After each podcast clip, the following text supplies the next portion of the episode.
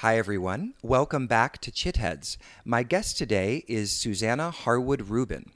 Susanna is the author of Yoga 365 Daily Wisdom for Life on and Off the Mat. She is a yoga teacher, writer, and artist whose work is rooted in South Indian philosophy. Based in New York City, Susanna teaches internationally and speaks on yoga, meditation, and Hindu myth. Her spiritual home is in Chidambaram at the great Nataraja and Talai Kali temples.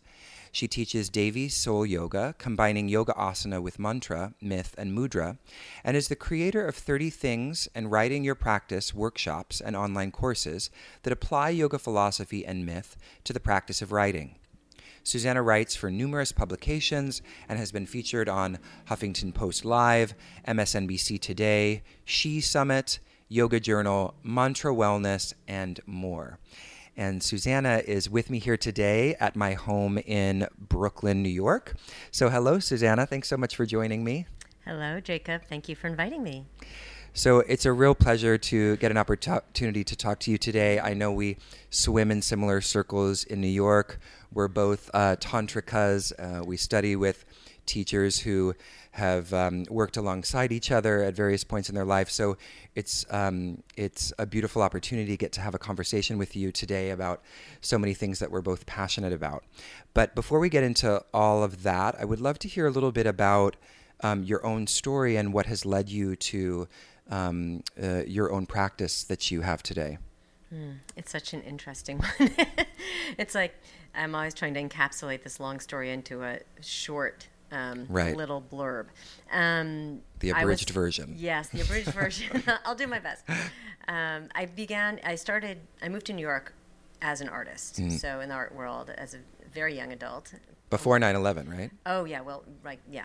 Yeah. Before in the 90s. And, um, and I was thoroughly embedded in the art world, lecturing and writing for MoMA and working as an artist and showing quite extensively, actually, and exhibiting work in New York and internationally.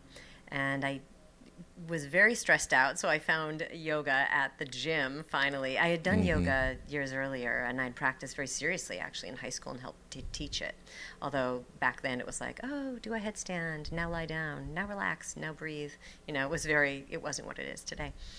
And I found my way back to it because I was so stressed out from the art world. And I, I had a real love hate thing with the art world because I had always considered myself an artist. I'd always written too, but I'd always considered myself an artist. And first and foremost, first and foremost, there mm-hmm. was like that was who I was. That was my identity. Period. Yeah. And I found myself increasingly disliking the New York art world. Mm. I love New York, but the art world was just. I felt like it wasn't really that much different than being on Wall Street. It was. Mm. It was like a superficiality to it yeah, or superficiality. I felt like i had to spend most of my time doing self promotion mm-hmm. and not so much time getting my work done. And so this whole idea of who i was wasn't it was misaligned in a way. Yeah. like my actions and what i who i wanted to be and what i had to do to get to where i thought i wanted to be were not in sync. And it wasn't until really and so i was really struggling with all these things. And it wasn't until 9-11 that i actually ended up doing a yoga teacher training and it was it just clarified a lot for me temporarily. I got confused again later. But i realized that um, i wanted to spend less time schmoozing at art openings and less time alone in a room and more time in community and connecting with people. Yeah. And that really changed things for me. And i never had the tiniest intention of being a yoga teacher, even though I had taught in high school. It was just kind of a fun thing I did with my teacher. And I emerged thinking, do I want to teach yoga? And I struggled with my identity surrounding that for a long time. I had a hidden yoga site inside my art website, which was for years. that because the yogis were like password ah, protected. Yeah. the yogis were like, oh, it's so cool that you make artwork, you know, and the artists were like, oh, you're not serious about art you're doing mm-hmm. something else other than making art. So, and now the art world doesn't care so much anymore, but um, my relationship to it is so different. So I was still at MoMA for many years and actually just stopped lecturing there a few years ago. I was on staff part time for nine years, but then I went back to being a freelance lecturer there. I started as one and then ended as one. Mm-hmm. So I left on good terms, but ultimately I just was like I had to make decisions about where my focus would be. So I still make artwork, but um, it's more in the service of my spiritual practices, and I regained that love and of exploring through like a pen moving on paper, a pencil scratching across a surface. Um, that I had, like a deep love of drawing that I had years ago that I had really lost, and um, and yoga really brought that back for me. That's beautiful. So I want to ask you a little bit about um, the the kind of 9/11 transition because I feel like this is something that people who live in New York in the yoga community know about that is uh, at least to some degree kind of an untold story which is the story of yoga's evolution in New York City where you know 9/11 happened and yoga exploded as a sort of as a kind of uh, you know, it was necessary. There was, you know, it was almost like it just was completely instinctive that, of course, this practice would take root here. And so the success and the popularity of yoga in New York today really is is uh, is connected to that history. So can you paint a little picture of that, at least in terms of your own story and and um, and what that was like to feel that pull towards a spiritual practice? Yeah, I mean, I I live within a mile of the World Trade Center, so you know I watched it from Washington Square Park, and it, there was a before and there was an after, and then and then our my neighborhood for the next month you could almost not breathe. Um, the area, that area around NYU and Washington Square Park, it was really the air was so thick and heavy that I would step inside my apartment, immediately take off all my clothing, wrap them up in a plastic bag, block the door, and step into the shower and have to wash everything head to toe because the stench, the chemical stench, the stench of bodies, the stench of everything was just coating my mm. skin and hair. Wow. And so that was I mean, and I'm one of thousands and thousands and thousands of people who experience that. But I, that I don't even think I know that that was that caused a huge boom in the yoga world because I was doing it then. I can remember going to see like Krishna Das at Jivamukti next door to Crunch, and it was sort of like, oh, there are like 15 people in a room chanting with this guy. This is sort of like something is interesting happening. Mm-hmm. something interesting is happening to me. You know, my skin's kind of vibrating, but I didn't really know what it was, and I was fine, you know, just kind of visiting that now and then, and then it became more of a necessity to me afterwards, and like that there were these ways that we could work things out of our body and connect the mind and the body, and the thing that had gone missing for me in the art world, suddenly I was finding in this other world. Mm. His art was always very mind body to me, and just like the physicality of making a drawing or working on sculpture and being immersed, like body, heart, mind, in every way. And then I kind of lost that and all the anxiety about like making your way in the art world and climbing and this and that, and I just didn't like it. So all of a sudden, boom, here it was in a different context. And then it exploded. I mean, I really do believe that the huge yoga explosion that happened was a direct result of 9 11 mm-hmm. because I just watched it happen. I mean, all of a sudden, there's a teacher training everywhere. Yeah. And everyone was like, that's it. You know, I'm not going to be a lawyer. I'm going to be a yoga teacher. I'm not going to be. And we were all kind of like, yeah, you might not want to do that. Those of us who were already artists, we were like, you might not want to give up your day job. But, um, but it was really a huge shift. Mm. And then yoga became normal ish sometime around 2000 2005, 2010. Yeah. yeah, I don't know. So when did the because obviously you're known for being very connected to the esoteric teachings, um, and obviously particularly the teachings of of Shaivism. Um, so when did that kind of come into the picture? When did you start to? When did yoga for you become more than simply a physical practice? Like when did you discover the philosophical te- teachings, and when did they start to take hold on you? First weekend of my teacher training. Really? well, okay. the first weekend of my teacher training, Douglas Brooks was. Oh, there. he was there. Mm-hmm. And that was, I would not have become a yoga teacher if he had not been involved in my teacher training. Amazing. I might have just dabbled. I might have been like, oh, you know, I'll teach my friends or whatever. But this guy shows up and he's brilliant and he's talking about these concepts that like every, you know, and my background is super academic you know, and I was doing very academic stuff at MoMA. Mm-hmm. I mean, you know, the writing and the this and the study and the research and and so all of a sudden here it was in the yoga world and I was like, you mean I can have it all? it was kind of incredible. He that was it. Like yeah. it kind of blew my mind and there was no looking back for me. And I do, and he knows this too. I, I I say I would never become a yoga teacher if it weren't for studying with with you. You mm. know, so it's been 17 years now.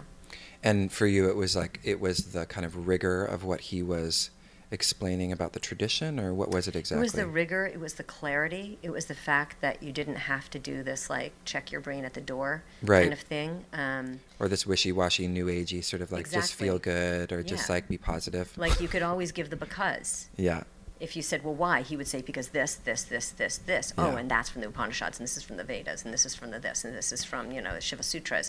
And you were like, oh, well, okay then. Next question. Yeah.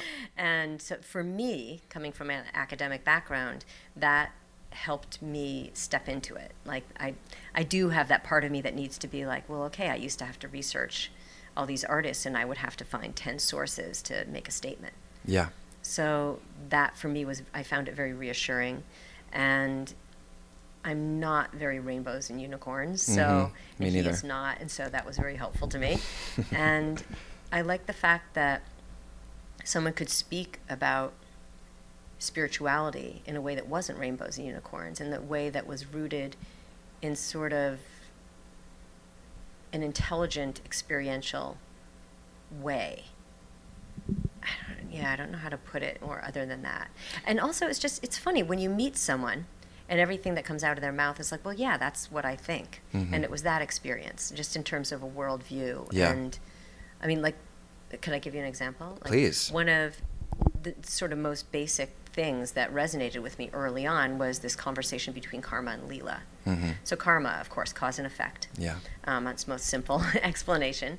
And um, Leela, which is ser- chance, serendipity, the thing that happens, which can be the best thing on earth or the worst thing on earth. You don't know what it is. But the concept in the tradition that, you know, often translated as play, right? yeah, yeah. Cosmic play could be like Radha Krishna, it can be like the divine play. You know, it means so many things. Right. But the idea is that you have Karma and Leela interacting in this way that they're sort of like zooming in and out of each other.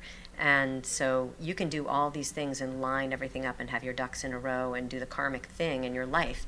But you don't know like when something's going to slam you out of the blue that you didn't expect, and that's the Leela.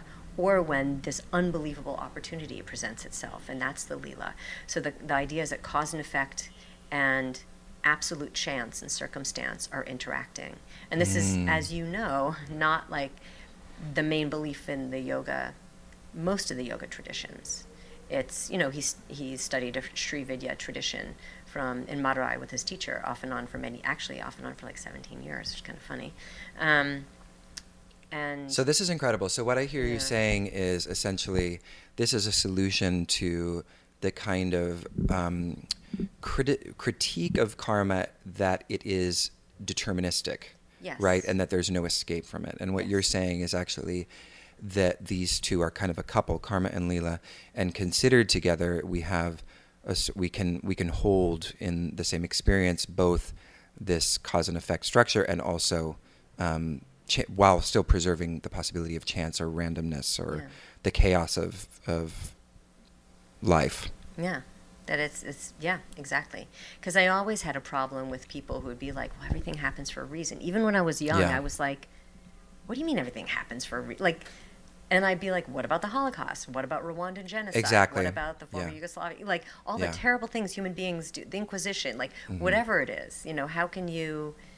How can you say everything happens for a reason? I mean, every there are reasons that cause things to happen. Yeah, But if you're talking about destiny, yeah. like I, I'm out. Yeah, I'm this out is exactly what this is. So for me, I you know my first um, I was studying. I was in grad school for philosophy here in New York when I did my yoga teacher training, and I won't name names, but the yoga teacher training, um, it was really it was it was based in a sort of a certain teacher's form of Tibetan Buddhism, and they were and essentially they were really hooked on this idea of emptiness, but it was emptiness without the accompanying idea of dependent origination, which of course you can't understand the idea of something being empty without the accompanying idea that everything is connected, which is essentially dependent origination. And so basically, you know, this. Um, everything is empty, but then also this idea of karma was being introduced. And when I did ask a question about the Holocaust, because of course then that Im- implies that, you know, that you know those people who went through the destiny. yeah it was their destiny or like they were car- somehow karmically responsible then the answer was always like well karma's mysterious you know which is just in other in other words like you don't need to understand it just accept that it's mysterious and like i was like this is i don't buy this Yeah. not at all so this is really a, a wonderful teaching that you're offering Thank you. And no one listening just saw me roll my eyes at that. yes yes susanna rolled her eyes we rolled our eyes collectively We together did. okay, so how did you then? Um, well, actually, I want to ask you a question about New York because you and I were having lunch with some mutual friends the other day, and um, and talking about living in New York. And I know you also lived in Paris. That's a part of your your kind of formation as an artist. Um, and um, so I'm curious if you have any thoughts about the relationship between New York and spirituality. Because obviously, we're saying historically, yoga kind of emerged here. Most people think of New York as a place of, of ambition and commerce. But there's also this incredibly, like, thriving spiritual scene in this city. And do you have any, you know, thoughts on why that is? And why New York also attracts, besides incredibly ambitious people, also people who are deeply spiritual? That's such an interesting question. I mean, I think about it. I think about it all the time. Actually, I think part of it's out of necessity. I think people sort of like my story. Like I, you know, you get to a point where you're like, is that all there is? Yeah. And I think it tumbles into. I think for many, not all, but many people, that that ambition and that drive tumbles into a is this all it's ever going to be at a certain point once you've achieved certain things and you're like i mean for me i'm like here i am with a highly coveted you know position at MoMA not that i was anything fancy you know but i, I got to do really cool projects and Yeah. write on picasso and matisse and do all this neat stuff and lecture on all these you know artists and i'm like I know this is highly coveted, but now, now what? You know, mm-hmm. I mean, there was a lot of creative satisfaction for me in that as well. But and I think you know, while you earn all this money, and you're like, now what?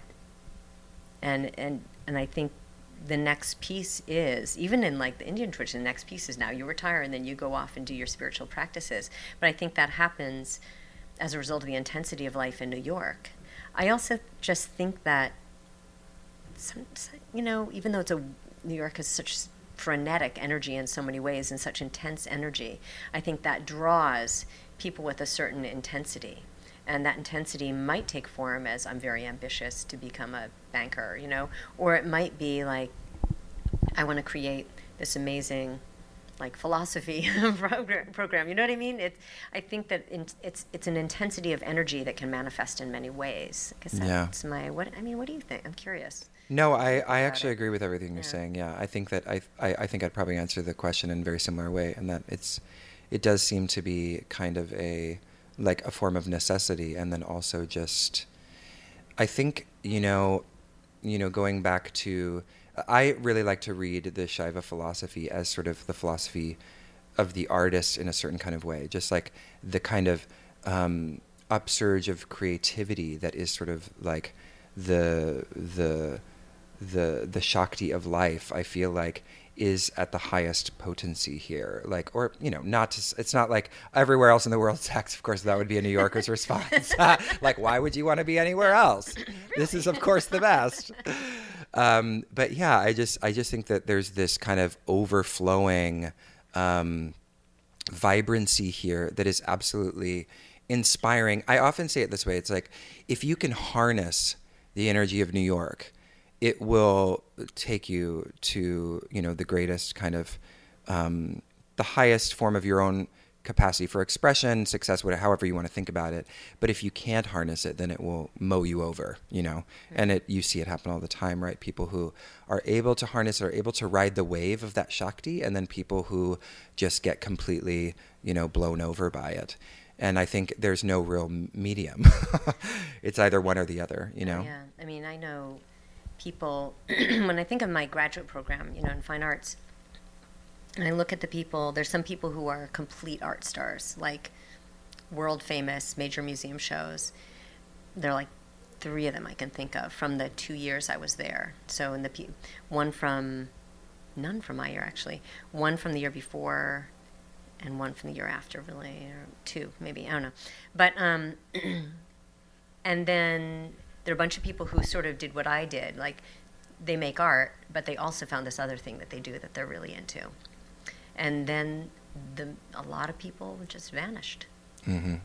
And it's interesting. I think just you can only take so much of being chewed up Yeah. by the New York art world. You had to find your center somehow. If everything in your life was dependent on someone's evaluation of your work or your day, you know, just it's hard. Yeah. And then I think that some of us are just masochists. We just Yeah. we like the pain. Yeah. or we just keep throwing ourselves at it Yeah, again and it's again. like, and maybe like, this time it'll be different.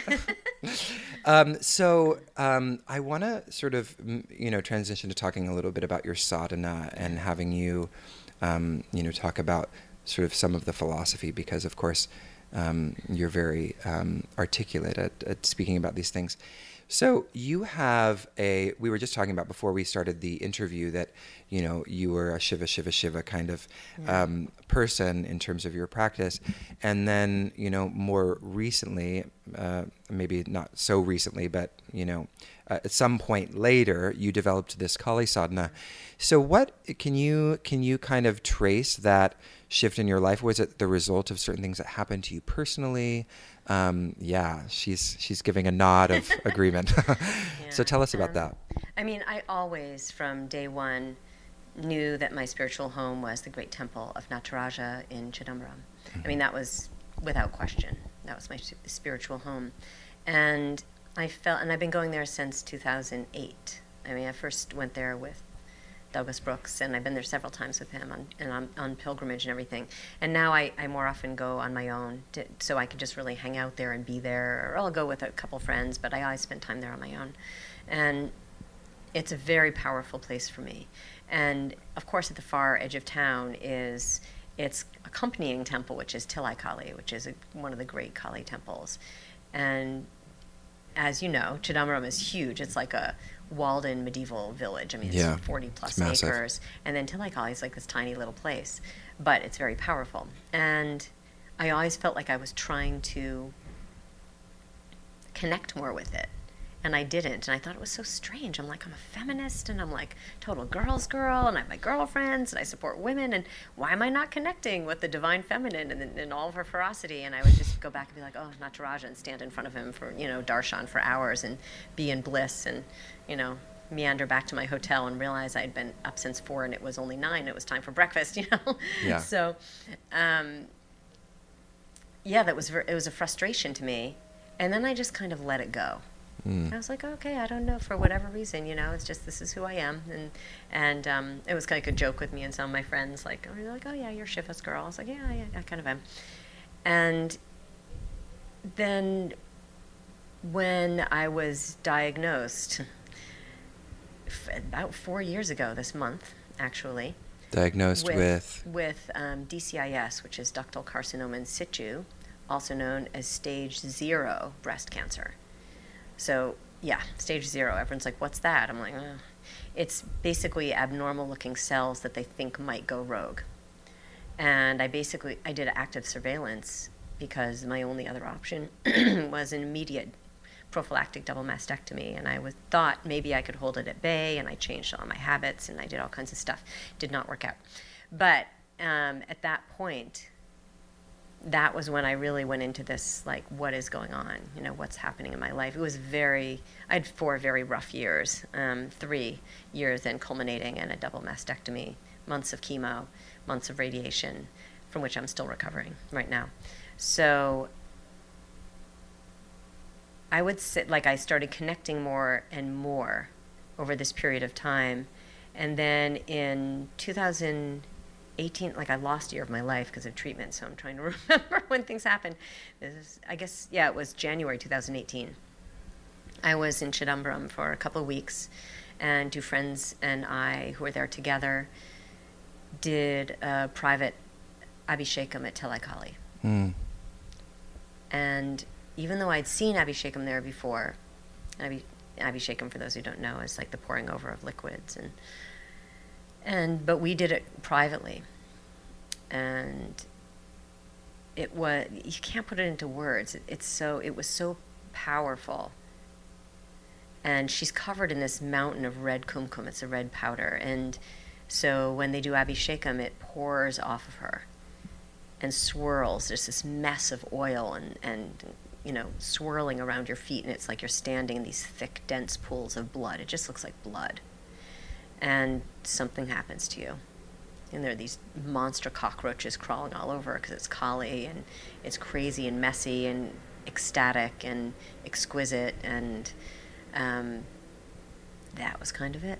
Mm. And I still actually have the, the, the Rakhi on my wrist from that. It amazingly hasn't fallen off, and I did not, despite my surgeries, did not let anyone take it off of me.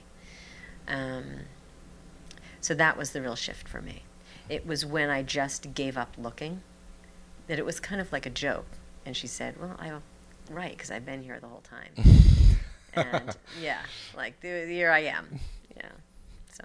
Thanks for seeing me finally. Yes. So tell us, you know, I, I, think many who are listening are are not as kind of versed in um, the meaning of the deities, and so you know, a lot, oftentimes Kali is sort of understood in a very um, reduced way as sort of like this pissed off, bloodthirsty goddess. So, can you unpack Kali for us and talk a little bit about her meaning and what she symbolizes? Yeah. Kali, at if to sum her up, I tell people this: Kali is all possibility. Mm. Everything that can happen, has happened, did happen, will happen. That's terrifying. Yeah. Because she's every rasa, and the rasas are the flavors and the, the, tastes of experience. So, and they range from like joy and eroticism and happiness, you know, lightness of heart to the grotesque and the gruesome and, you know, anger and all these things.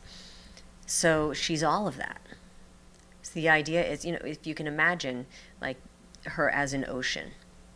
And each one of us just rises up like a little wave, dance around, we do our life, and then we like sink back down into her. So it's all possibility. It's everything that could be. Mm. So in that sense, we are Kali, an expression we are of Kali. Kali. There's mm. no separation, and that mm. was my realization. And no matter how many times people might have said that to me, it didn't matter. I had to feel it in my bones and in my blood and really experience that. And once you realize that, the ferocity, the ferocity is there because life is terrifying. You don't know what's going to happen.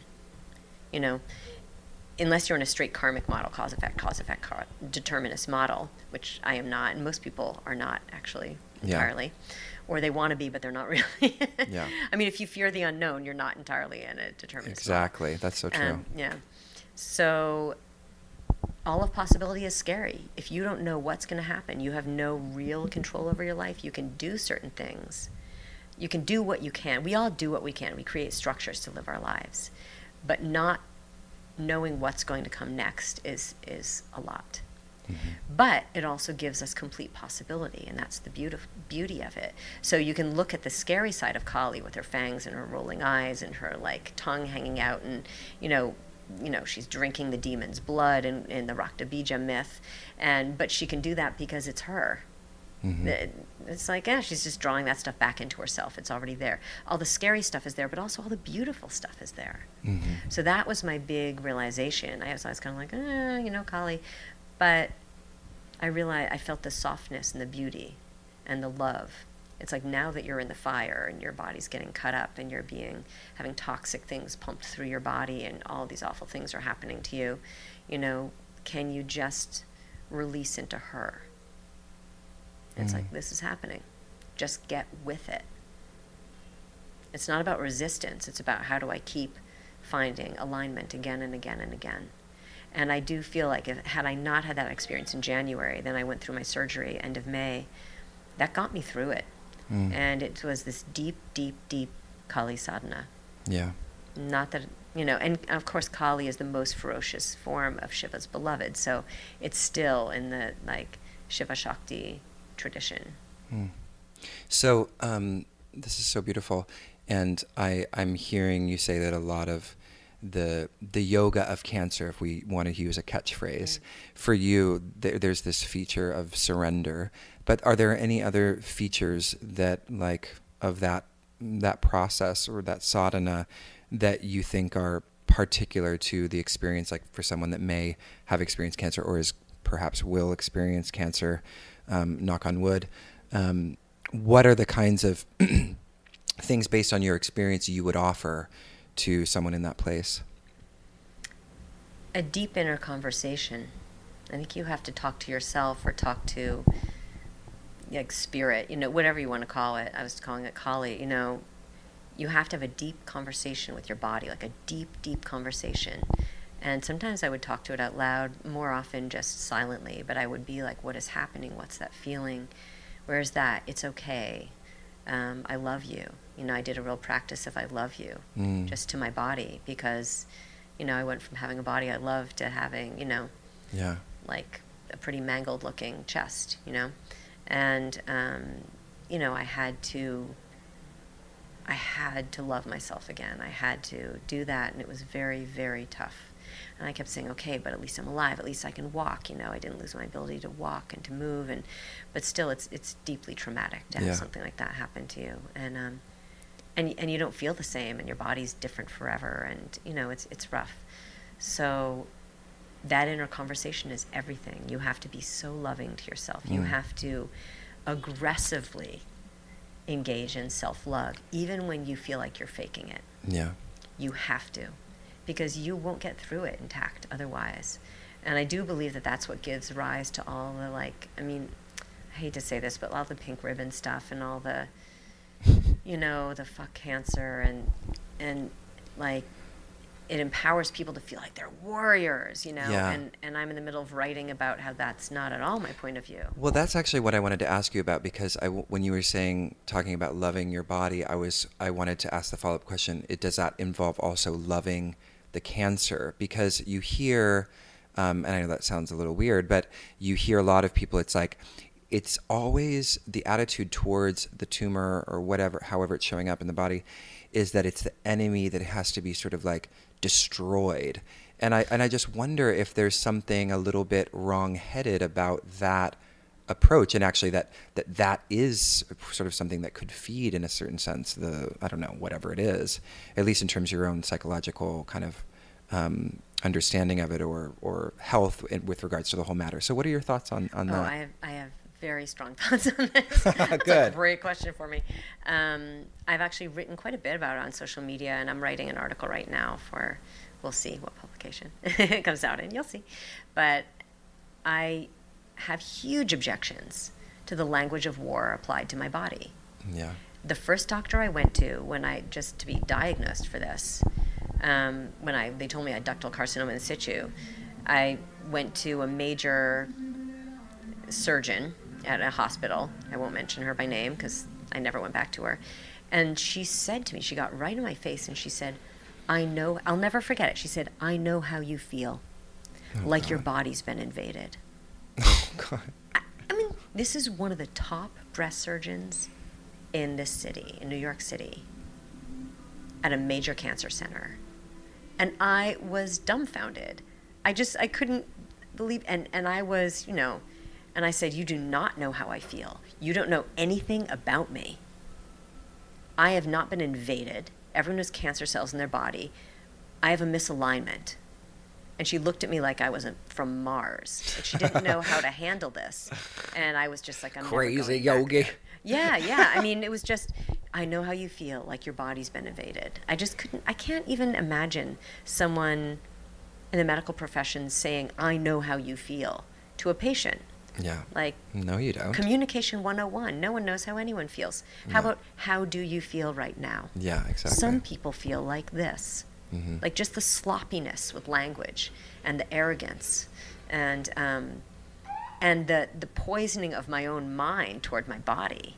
Yeah. You, your body's been invaded, and it hadn't even occurred to me to feel that way. yeah. I really felt like, oh, there's something cellularly wrong. There's something wrong with the ecosystem of my body, you know, that's misaligned, and I need to work on it and fix it. And and it ended up I needed extreme measures to do that, but I never felt that way. I mean, even when I had expanders put in, this is like when you have a double mastectomy, they put in an expander so you can gradually, under the muscle wall, they pull it away from the rib cage so they can gradually expand. So you, they can put in um, silicone afterwards so you can actually have fake breasts. like, Yeah. how do I put this? Fake breasts. Fake breasts. So, um, which I now have. Um, That word is allowed. Yes.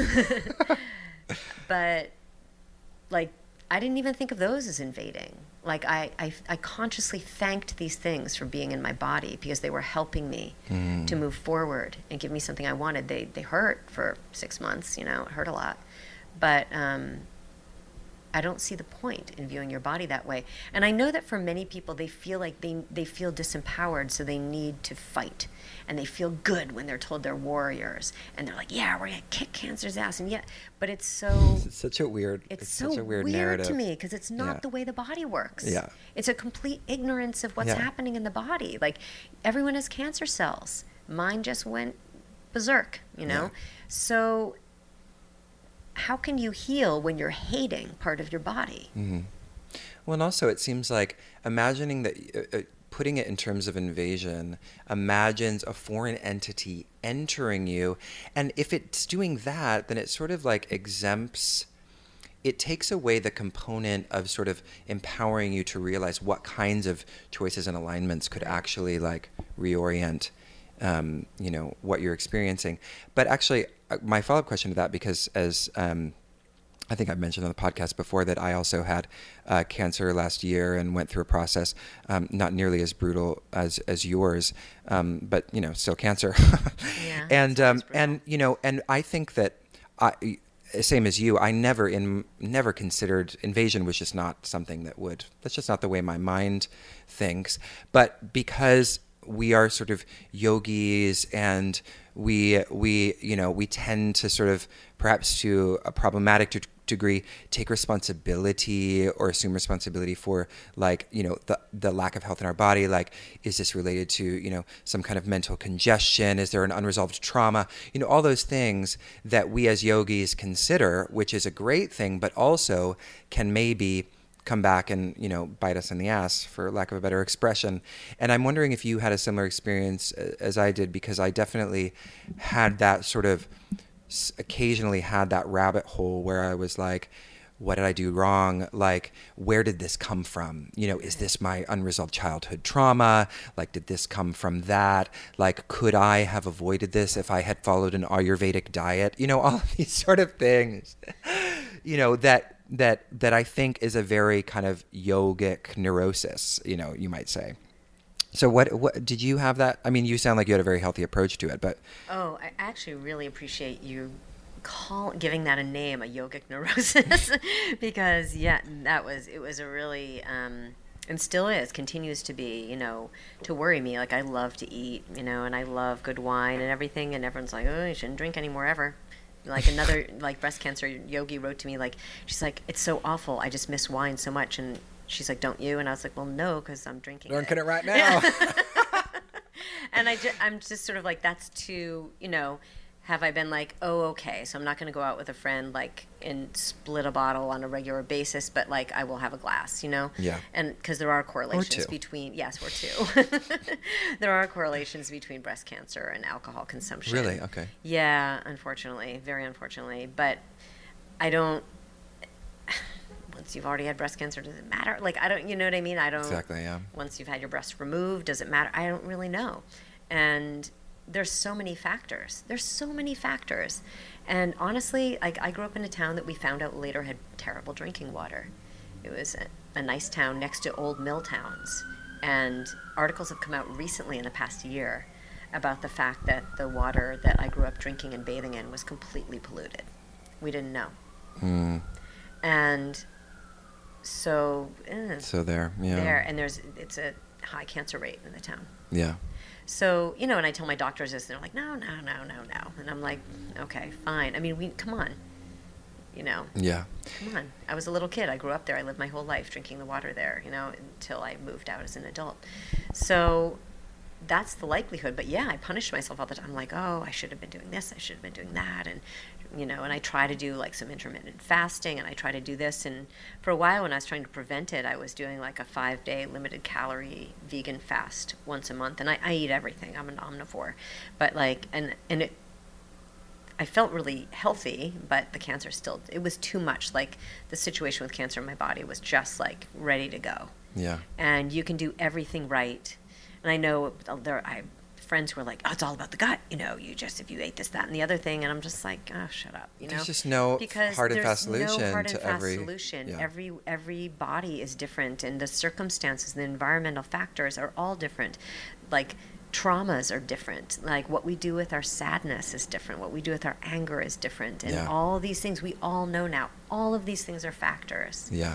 You know, I was in a really high stress environment. I was always high stress. I was super type A, got things done. That's why they love me at MoMA, mm-hmm. you know, and, you know, how much did I drive myself into this crazy thing? How many of those like crazy late nights writing and working till mm-hmm. 2 a.m. and making art, you know, drove me into this? Right. I don't, you know, who knows? But at the point it is right at the end of the day, we have to let that go Yeah. because you know, I mean, obviously, with the there are certain cancers where we can trace, you know, the cause pretty clearly. Like for example, lung cancer. That's pretty. It's fairly obvious. You know, if someone smoked their whole life and they get lung cancer, that's what it's from. But with uh, with other cancers, with most most other cancers, it's not that sort of like that um, deterministic kind of narrative of like what you know what cause created this effect is you can't say and if you if you if you get so bogged down by this sort of like self responsibility process i mean that in and of itself is its own kind of you know hell you know realm It is a hell. Yeah a so hell. what is the what is the It's the lila, right? right so what is the yoga practice that lets releases that that lets us I mean, I think mantra is always really Mm. key for me, and I have an extensive mudra practice, which is so funny when I say it because everyone's like, "Oh, really?" But it's a big that's a big part of my life. Um, so mantras and mantra and mudra practice. I mean, both very much you know kind of tantric tradition stuff, but and darshan. I mean, going and standing at the foot of Nataraja and Tilai Kali and all the other many deities there, Ganesha, Murugan, you know, all of them. Can you talk about um, darshan a little bit? So, are you are you just is darshan be seeing and being seen by the deity? Um, is there is it just that for you? Is there kind of an internal process going on? Do you have mantras that you're repeating in your you know internally while you are in the context of darshan, or sometimes? Yeah, Okay. sometimes. I mean, there's the the 15 syllable mantra that goes with Nataraja, which is, you know, um, important. And I always say that or kind of whisper it or say it out loud or think about it or. Um, and then, you know, there's a lot of Om Namah Shivaya happening. Oh, yeah. and uh, oh yeah, I know you know. And and you know with Kali too, Kali mantras. I have chanting is a pretty big part of my life hmm and a lot of that's private. I mean, I love going to kirtan and stuff. That's fun, but it's different. It's actually a different thing for me. Like Mhm. I love that kind of chanting, but really just chanting a mula mantra, a root Yeah. mantra of a deity is really huge for me. Yeah. And I think when you start to combine all those things together, um, like mantra, mudra, darshan, like all these things at once, that's when some other thing happens. And you've stepped into some place inside yourself that is deep and bottomless and intimate. Mm. I don't know how to explain it. other You just that. did. You just Oh, did good. perfectly. Yeah. Okay. so we talked before the interview about um, about uh, potentially having you uh, tell the story of one of the myths, and I think we settled on one of the Kali myths. So, do you want to, yeah, take us through that? Um, tell us the story of that, and then you know unpack its its meaning from your perspective. Yes, I love this story because it's so commonly told, and I had an issue with the way it was so neatly summed up at the end for so long. So I'm going to address that. So this is a great story. This is a wonderful story. Um, it's the dance. It's the dance contest. I almost called it a dance party story. it's kind of a dance party. It's a That's dance our contest story. story. That's That's our story. That's for afterwards. um, so this is a. It's a pretty famous story. It's easy to find different versions of it out there on the internet. But and it, what I like about it also is it explains the geographical situation in Chidambaram with Nataraja's temple and with Tilai Kali's temple. So Chidambaram is also referred to as the Tilai Forest. It's the ancient site of Tilai, the ancient mangrove forest, essentially, where and that's Nataraja's Nataraja's favorite place to dance. He dances like on the hilltop, you know, in the clarity of the light. He dances on the cremation ground, where he dissolves life into death, so that creation can begin again in the soma, in the moonlight, in the intoxication of um, life and death. And he also dances in the forest, and the forest is the place of mystery, because it's the place of shadows it's not like the moonlight clarity of the cremation ground and it's not the sunlight of the mountain. It's the place of shadows and ever shifting light. Mm. so it's the place of, of indefiniteness. It's the place of artistry. And this is why when he dances there he's he's nataraja the lord of the dance. Mm. so shiva transforms into nataraja. So once upon a time um, all the sages who lived in the forest and the denizens of the forest, of the Tilai forest, were extremely upset because Kali was spending all of her time in the forest. Kali, Shiva's most ferocious beloved, or the most ferocious form of Shiva's beloved, because his beloved takes many forms. And she, you know, Kali is wild. She's half dressed. She has a skirt of human arms, and around her waist, she's topless, and her breasts are hanging down, not attractively apparently. And um, and her she has these fangs, and her mouth is open, and her tongue is lolling out, which is considered very crude. And her hair is a mess, and she's you know has a necklace of skulls, and there are all kinds of there there are all reasons behind all this that I won't get into right now. But so she's very unkempt. She's very improper. Kali is all possibility, as we've said. So that means she can be crass and crude and behave in ways that no one is supposed to ever behave. So Kali is hanging out with all of her people. You know, and her people are like, you know, demons and these sort of unsavory sorts in the forest. And all the sages go to Shiva, and Shiva's like hanging out there meditation. He's not dancing right now. And they say, Shiva, you've got to do something. Like, this is, we can't, we're trying to do our rituals, we're trying to do our homas, like our fire ceremonies, we're trying to do puja, we're trying to do all these things. And, and we're interrupted, and they're like throwing things at us and creating noise, and they're being inappropriate. We can't sleep. Nothing can be done. We can't even worship the gods properly because of her. So Shiva says, okay, well, what do you want me to do? You know, I, I, yeah. they're like, well, take care of her. And oh, he's okay. So Shiva goes to Kali, and, and Kali doesn't listen to reason. She's like, no, you can't make me leave. and, you know, his, his beloved is in her, in, in quite a mood. And so he challenges her to a dance contest. And the agreement is that whoever loses has to leave the forest, has to leave Tilai. So it begins. And the arrangement is that one of them does uh, does a dance, and then the other one or a posture, and then the other one has to imitate it. And then that one has to do one back. And so they're going back and forth, challenging each other, matching each other, then upping it by one. Amazing. And so they're doing all these dances, and you can find these dances all over the temple, yeah, engraved in the stones, and it's amazing.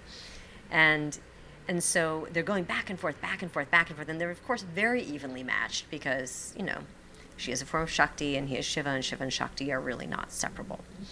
So he's you know, he's kind of laughing, she's laughing, and then finally he decides he knows what he'll do to get to her. And so he does the Ordva, the Urdhva Tandava, which is one leg entirely up in the air and the other leg entirely down on the ground. And at this, this is the traditional way to end this story.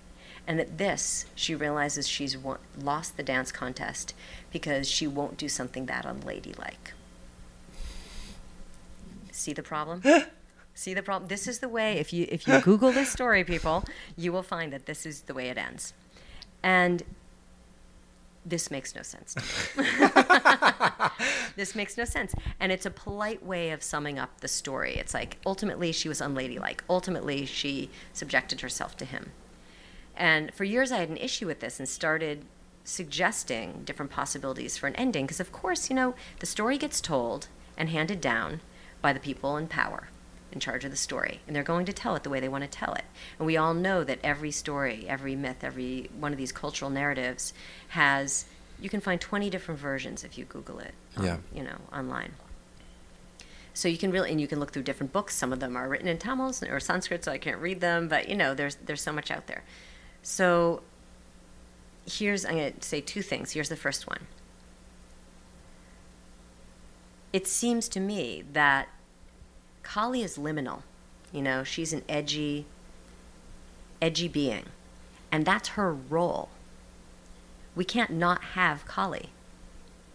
You know, so there has to be that friction, that disharmony, that conflict between she and Shiva, because you have to have that going on. Mm. Like she, she's terrifying. She's frightening. She's atrocious. Like so, what would happen? And you can't not have Shiva in the forest because he's everywhere. But Kali's everywhere too. So why does she get exiled? Like it seems so pedestrian, so mundane. The ending. Yeah. Yeah. Um, she needs to preserve her liminal, her liminality, and so she moves to the outskirts of the forest. And so when you're in Chidambaram, as you know, because you've been mm-hmm. there, um, traditionally the last thing you do is you visit Tilai Kali on your way out of town as you're exiting. And it's a walk. It's about a 15 minute, at least, hike from the temple. Um, I've done many times. and it's there for a reason. You have to have space between them as well. So now there's space between Shiva and this form of his Shakti. And you have to go all the way across town and you have to make the trip in it. And it's a little bit arduous and it's in this kind of wacky. You, you feel like you're in a, a, town and then all of a sudden you feel like you're in the middle of nowhere yeah. when you go to her temple. It's like yeah. on the edge of what? And she has to stay liminal. She preserves her liminal existence by not being Shiva Kama Sundari. Shiva Kama Sundari is the one Shiva desires. Mm-hmm. And she has the beautiful, also known as Parvati, really. She has the beautiful two armed sweet, stunningly beautiful, calm, cool form. And she's in the temple next to Shiva. Yeah. So that she's just another form of Kali. Yeah. So if Kali's to stay there with him, she has to be that. Mm-hmm. You know, because that's the relationship there. So she's like, no, I will not submit. I'm going to stay Kali and I'm going to keep this conversation going, and I'm going to keep things rocky and complicated and whirling through the rasas, and um, and so I'm going to stay out here. And and then she stays very much in her own power too. That's another thing. She has her own temple. It's her own power. She's calling the shots.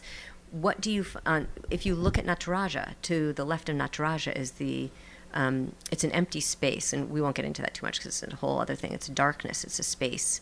Um, I won't get into it more than that. It's a whole other separate conversation. But so there is this absence on that side of him, and on the other side of him is his beloved sweet form of the goddess. When you go to Tilai Kali, there is an Akasha linga. There is just a place where it's a stand for a linga without the linga there. So they're both invisibly present mm. in each other's temples. That's beautiful. And it's said also that she is also the space between all things in Shiva's mm. temple. You just don't see her. I you don't see Kali. You don't see her anywhere in his temple. Now here's here's um, I'd like to also offer one other interpretation of this, which is the one um, that Douglas Brooks talks about quite a bit, which is brilliant, which is that when he does the Urdhva Tandava, he's straight up and straight down. That just means like the upside down dance. yeah. And so he looks like a Shivalinga. And Shivalinga is the more traditional version of Shiva that you find all over the north and you find it everywhere. And it's basically about oneness. Mm-hmm. Everything is Shiva. Yeah. And so when he does the Urdhva he's saying everything is one, everything is Shiva. And she refuses him. She refuses that. Mm. And so the dynamic, she preserves the dynamic between Shiva and Shakti by refusing the singularity of the oneness. Yes. So a little heady, but I love that. It's beautiful though, it's right? Beautiful. It's incredible. So. That's incredible. Well, thank you for sharing that. That was that's beautiful. Yeah, yeah, you really are a great storyteller. Um, so, you know, we're getting close to the end of our conversation. This has been so lovely.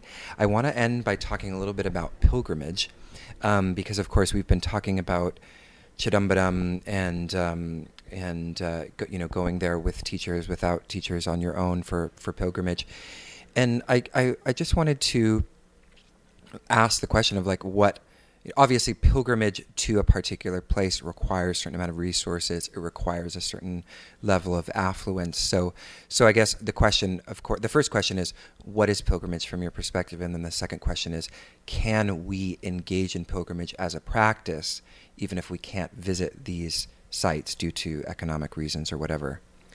Um, it's interesting. I actually wrote an article for Yoga Journal on that Oh. a couple years ago about like if you if you're not able-bodied, if you don't have the um, financial wherewithal, um, what does it mean to go on pilgrimage within yourself? Hmm. So actually, I do believe Beautiful. that that's a possibility. I don't think that everyone must go there or else. Yeah.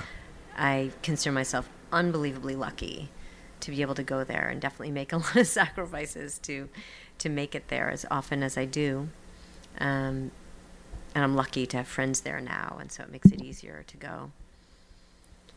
But I do think that I mean the experience of pilgrimage for me is I mean ultimately it's an inner journey. hmm So the outer journey should be triggering an inner journey. And so if it's not doing that, it's tourism, really. Yeah. And that might be nice to go see a new place, but you don't need, it's not a pilgrimage. So I think that you can have that experience of pilgrimage within. I mean, you could set yourself up in a situation where you're like, this is my sadhana this week, and I'm doing this, and I'm doing this, and I'm doing this.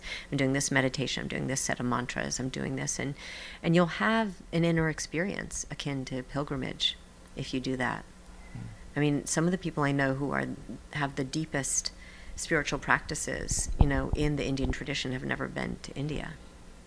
So it's it's interesting. Yeah, uh, yeah. It's I found that um, I mean I feel really grateful that you know even I mean it's easy to say this now, but like it, I didn't go to India till the first time until two years ago, and then I went again last year. I'm going again this year, thankfully, and. Um, you know, I had developed sort of such a relationship with obviously Indian philosophy, yoga philosophy, uh, quite deeply before I ever went there. And so when I went there, the whole environment was just so saturated with meaning. Mm. And and I've never had this experience before where I really felt the juxtaposition between my experience being on pilgrimage and re- being recognizing that I that I am on pilgrimage by by being able to see the difference in the relationship with the environment by people who were just there to, uh, on tourism. Because of course India is a huge draw especially for Europeans and and um, and other people. Not Americans don't tend to go there as much unless they're going you know because they have yoga connection. But you know it's a very obviously it's a very popular place to visit. But but people there you know met so many people who have no understanding of any of the kind of symbolism or and if they go if they are going into a temple they're going with that sort of you know abstracted in a kind of abstracted way and sort of a with some kind of clear separation and and seeing this as sort of just an alien environment that they don't really understand. And and I felt so grateful for the ability to be there with that lens you know? And and and it, it really put into perspective and i don't think it's possible just anywhere obvious i mean just in india um, but it put into perspective just the possibility of engaging with every place with this imbued resonance right and you know even in our own homes and in our and in new york city like the like that there is this choice to um, uh, to step into the kind of pilgrimage point of view um, or you know to default back to sort of the habitual whatever. Um, I don't know if you have any thoughts on that, but I thought I'd brain dump. I liked it. No, I agree with everything you say. It, it was, for me, it was it was so meaningful the first time I went, and I felt when I entered Chidambaram, I was in tears, and I felt like I, I had come home and I had never not been there. It was so familiar to me, Mm. and so I felt very fortunate. And did you have that experience too? or- It grew. It, Yeah. it sort of grew over. I think because I was with a group, and so there was. I mean, it was a perfect group to be with because it's the group of people that I study under Paul with.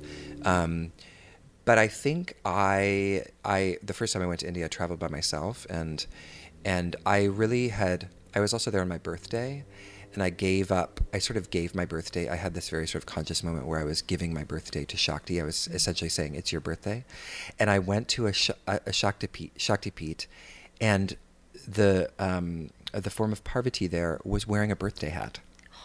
Isn't that just wild?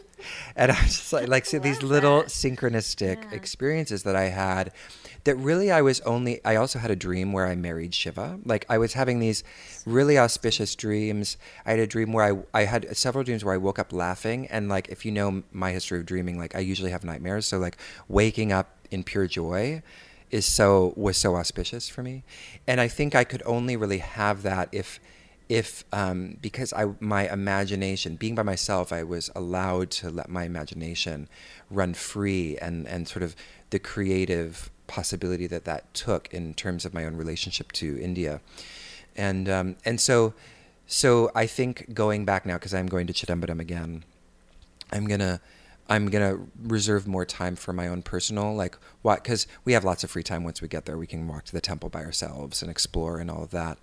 And and I find that I have more, um, I feel more of an intimacy when I can just kind of let my own exploration happen with no kind of you know guidelines or or any kind of you know people leading us around to see certain things or the feeling of needing to stay with a group which has always put sort of limitations on what you can feel and experience i think but yeah i mean you know i wouldn't be going back i don't think if something hadn't a seed hadn't been planted yeah it's yeah, it's interesting. What it, it was, it was so, it was strange how familiar it was to me. It was I was like, oh yeah, I belong here, and that was that. Yeah. I was in. Um, and I had always wanted to go to India for different reasons throughout my life, just aesthetically. I was fascinated by the arts and everything. So this was a whole next level of it. But um, I wish we were crossing paths this year. I wish we were going to be there. I know. When you'll be, when will you be there? Probably, probably mid January. Oh, yeah. And then I go do a lead retreat and go, and then I'm going to come back. Beautiful. Probably with a couple students. Amazing. Yeah. yeah. I'll be there like when it's super hot in March. Yeah. So, but we'll have to arrange yeah. some time when we're there together. Someday. Yeah. Yes. So, Susanna, this has been a really wonderful conversation. Is there anything um, based on what we've talked about? You know, we've talked about art, we've talked about your Kali sadhana, we've talked about myth, we've talked about pilgrimage. Is there? Uh, we've talked about the yoga of cancer. So many um, really rich topics. Is there anything that you feel like you'd like to share about any of those things um, that we didn't touch mm-hmm. upon, or maybe you have a sort of um, uh, something insightful you want to end on? oh, no pressure. The pressure's on. No pressure. Be wise. Just Be like wise. leave us a nugget of wisdom. No. Um, I think one thing about Kali is you you want her with you. Mm. And that's one thing people are like, aren't she's kind of I'm scared of her. I was like, oh, I was too until you realized she's you. Yeah. You know, you're in the fabric of her being. She's in the fabric of your being. There's no separation really. So I think that you want to really think about who you want to walk with. I mean, just walk through life with, you know, walk through your heart with, walk through your body with, and not just the people you surround yourselves with. That's certainly part of it. As we know, everyone in the yoga world knows things shift who you hang out with when you get serious about your practice. But sort of inwardly, who do you want to be walking with? Mm. You know, and she is really the ferociously loving divine mother. And when you're deep, deep, deep in some difficult place, you want her holding you. Yeah. And so if you just release a little, she's there. Mm. And she puts her hand in yours all of our scary skulls and everything, and you and you walk you walk through the fire and the darkness mm-hmm. and the forest. That's beautiful. So I actually do have a follow up question to that, which is so that quality of being held, sort of you're kind of invoking a, a slightly maternal quality to Kali in this way.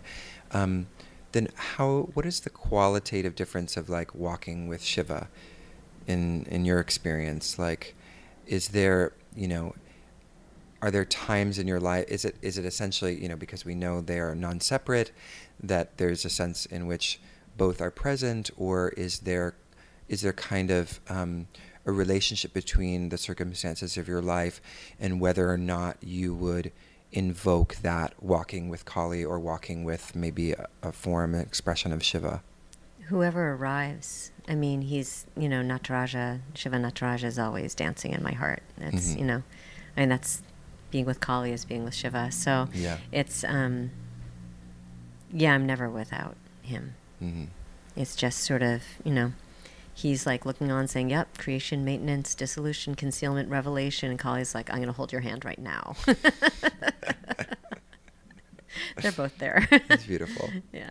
So Susanna, um, can you tell us a little bit about what's happening uh, coming up? Are you doing any workshops, retreats that you want to share with the Um, audience? Oh, I'd love to. Yes, thank you for asking. I always forget to mention those things. I'm like, Well, don't I, I fall deeply in love talking about Kali and Shiva, and I'm just like, yeah, it's great. you know, don't worry. I always remember. I always remember. Um, actually, yes, on October 7th, um, my course begins 30 Things About the Goddess. Amazing. And that is, that is um, it's actually over 30 Hindu and Vedic goddesses, and each one is thoroughly outlined. A lot of information, very digestible, very easy to read, but very thorough and academically sound, so you can rely on it. and um, with lots of images and then suggested practices. The so what is always there. I never teach without a so what. Brilliant. It's like, yay, Lakshmi, hooray, you know. But And so what? Yeah, Gayatri. I'm like, what is the Gayatri as opposed to Gayatri as Yeah. opposed to a Gayatri? It's three things. I outline all that. I love know? that. Um, so, and I, and I, the reason it ended up being more than 30 is because I did one that's like five key Vedic goddesses, and that's one of the 30. So it's, um, it's a great course. I've only taught it once before, and it was very popular. And it's, it's kind of like if you just want like a huge survey on Hindu goddesses, it's the only thing out there that'll really do that. Yes, that's incredible. And I also have a retreat in Goa. There are only like three spaces left, but that I'm co-leading um, with my favorite teaching partner, my friend Todd Tesson out of Detroit. And we've taught in Europe together, and, and we've taught in India together before, and that's end of January into February. So, Excellent. and you can we'll be- find we can find information on your website. It's all on my website. Which is yeah. SusannaHarwoodRubin.com. So if you can spell it, you can find me. I know. Well, I mean, if you Google Susanna Harwood Rubin, even if you spell it wrong, your name Yeah. will pop up. Yeah. Yeah.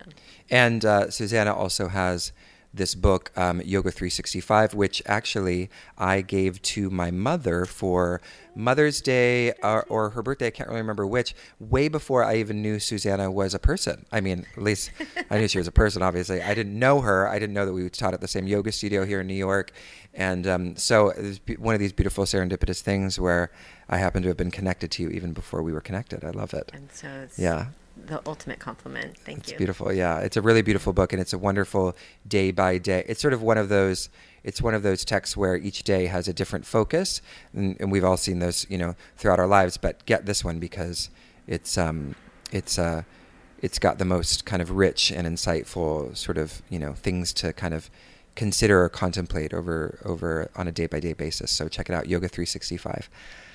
Thank you. Thank you, Susanna. It's been such a Thank pleasure. you so much, Jacob. It's been great. I just want to sit here and talk to you for like five more hours. So. Oh, you'll definitely you'll definitely be back. We'll have another episode with you for sure.